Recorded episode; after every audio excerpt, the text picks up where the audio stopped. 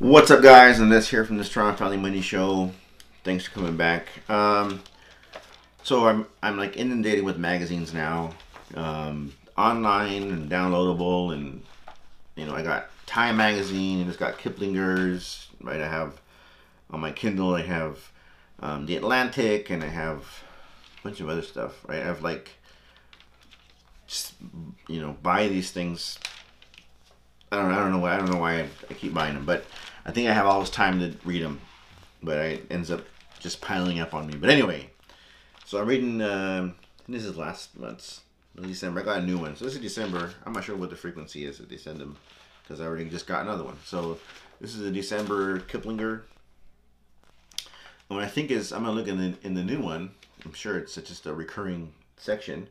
What they have is it's called Basics. It's a Basics article and I will look in the other one to see what it has. But in this one, it has know the difference between the FDIC and the SIPC, right? So this is you know just like normal everyday stuff that you should know because it's your money.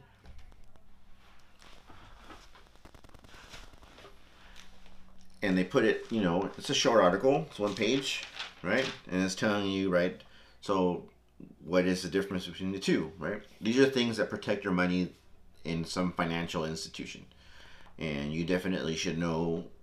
So, you know, I know some people and um, who don't like banks for whatever reason they don't like banks, right? They think they're going to steal their money, the fees are too high, whatever. So they like literally have like cash. They don't put their money anywhere but in their pocket or under their mattress. Right? But if you know, right? Yes, there have been times where and that's why stuff like this happens, right? So the FDIC was made after the the, the you know the collapse in the Great Depression, right? So the FDIC protects your money in the bank.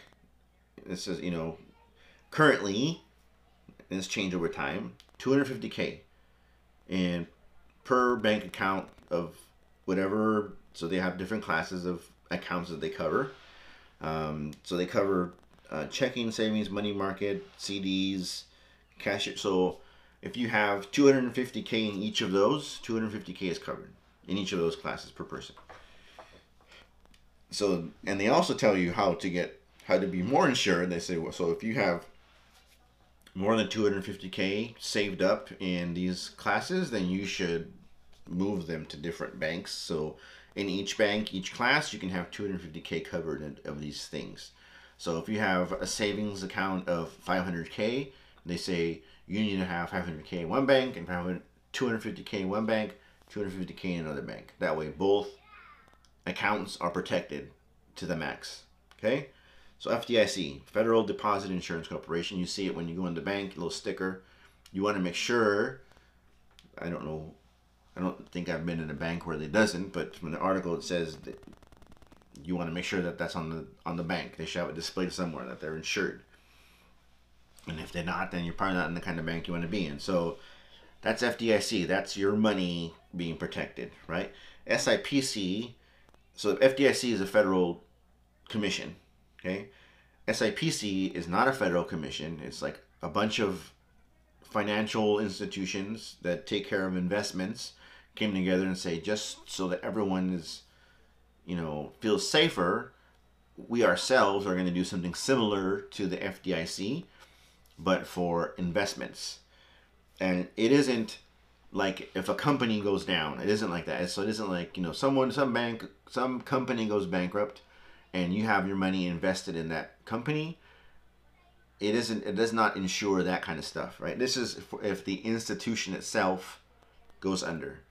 Um, and they have their, and it's basically uh, 500,000 per brokerage account uh, with a limit of 250 in cash. So it covers stocks, bonds, mutual funds, stuff like that. So it isn't that the company you invest in goes under, right? It's that the the brokerage the brokerage itself goes bad, right? They cannot function anymore. So that so they this nonprofit group, right? Ensures that your money is safe, right? So again, it isn't it isn't like stocks go bad, right? Your stock choices go bad and you're covered. No, it's the institution you're keeping your money in. Something happens, your money is safe because of this group. Both, you have to then submit paperwork to say, you know, yeah, this is how much I had. Yeah, this is how much I need to be covered. Um, so, you know, there is some paperwork on your part. On your part, but um, know that you know their financial institutions um, are covered by some form of insurance, uh, and your money is you know safe if you know how to move it around and work the the ins and outs of, of how it is covered. Um, so anyway, I thought it was good that it had this this uh, article in it. Like I said, I may look in the other one and um, share what that article was all about. But it's important to know, you know, money basics, uh, where your money goes, where it comes from, what happens when you put it here, how is it protected, uh, because that's you know it's your money. You want to know everything you can about what's going on with it. So anyway, Andres from the Strong Family Money Show. Thanks for watching, and I will talk to you next time.